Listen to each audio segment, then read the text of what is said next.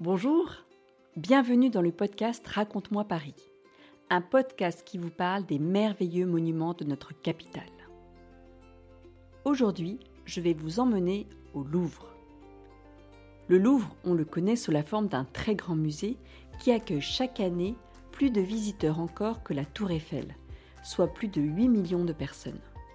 Mais avant cela, le Louvre a été un palais et même un château fort je vais vous raconter l'histoire extraordinaire de ce monument âgé de 8 siècles, c'est-à-dire 800 ans, qui a vu passer de nombreux rois et qui a failli brûler.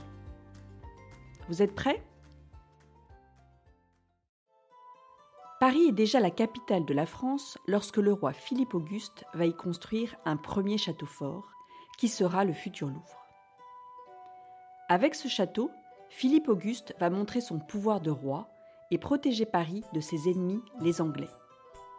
Nous voici au Moyen Âge, en 1190. Le roi choisit de construire ce château fort tourné vers l'ouest et au bord de la Seine, car c'est par ce fleuve que les Anglais installés en Normandie étaient susceptibles d'arriver. Il faudra tout de même dix ans environ pour construire ce château.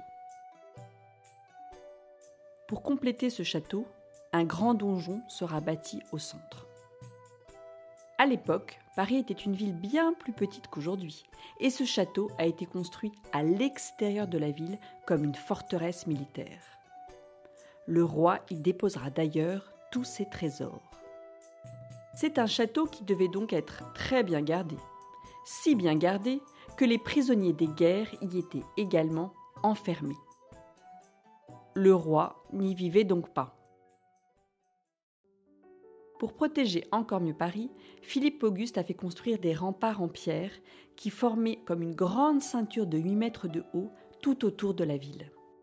Sais-tu qu'il reste encore des parties de ces remparts dans Paris?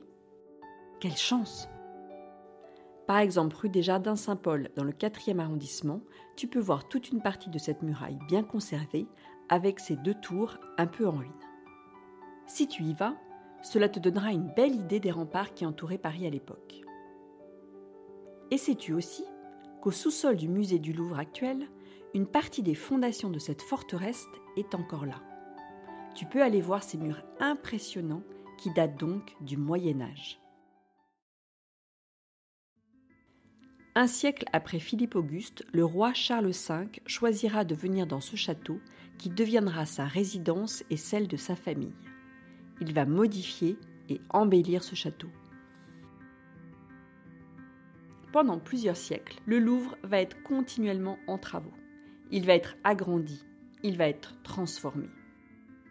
Cela concerne autant l'architecture extérieure que la décoration intérieure qui évolue en fonction de la mode. François Ier va nommer un architecte pour transformer le Louvre en un style Renaissance inspiré de l'Italie. Il va faire détruire le donjon datant de Philippe Auguste ainsi que d'autres parties de l'ancien château fort qui vont être démolies pour laisser place à un palais prestigieux. Le Louvre devient alors un modèle d'architecture pour les pays voisins. Le fils de François Ier, Henri II, continue les grands changements du Louvre. C'est avec lui que le palais gagne de magnifiques façades richement ornées de sculptures en pierre, représentant par exemple l'astronomie ou la géométrie, car ce roi s'intéressait beaucoup aux sciences. À l'intérieur du château, des travaux gigantesques ont été également entrepris, toujours pour l'embellir. Aménagement d'une grande salle de bal pour les réceptions et d'un large escalier somptueusement décoré qui permettait d'accéder à la salle des gardes et aux appartements du roi. Ce magnifique escalier, tu peux le voir si tu vas au Louvre, et c'est facile, il s'appelle l'escalier Henri II. Si tu l'observes bien, tu pourras y découvrir une tête de cerf et des têtes de lion sculptées. Alors si Henri II s'enthousiasme de projets pour le Louvre, sa femme, Catherine de Médicis, n'est pas aussi heureuse dans ce château. À la mort de son mari, elle achète des terrains et fait construire son palais, le palais des Tuileries. On l'appelle ainsi car il a été construit à l'emplacement d'une ancienne fabrique de tuiles. C'est assez inattendu.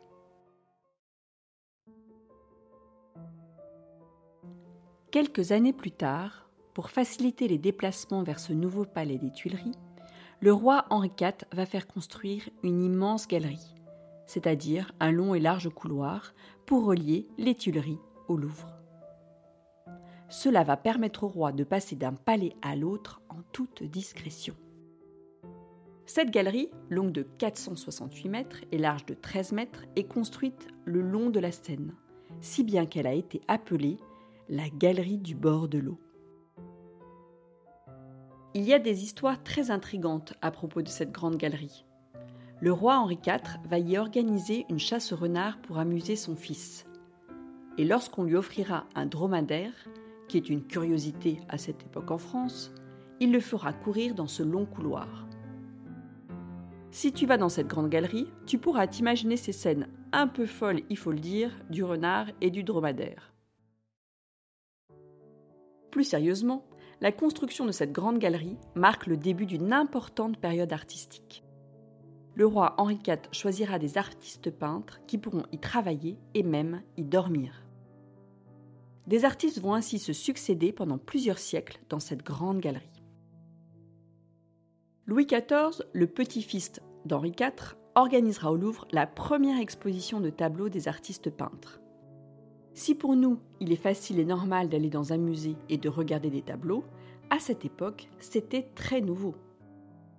C'est Louis XV qui aura l'idée de faire du Louvre un musée.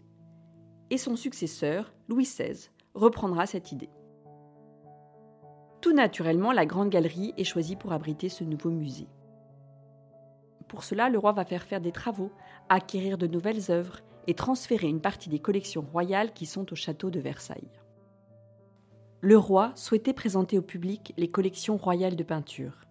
Mais il ne pourra pas voir ce musée de son vivant car il sera guillotiné à la Révolution française. Les révolutionnaires désormais au pouvoir adhèrent à ce projet de musée pour permettre à tout le monde d'accéder à l'art. L'ouverture du musée du Louvre au public en 1793 sera un véritable événement.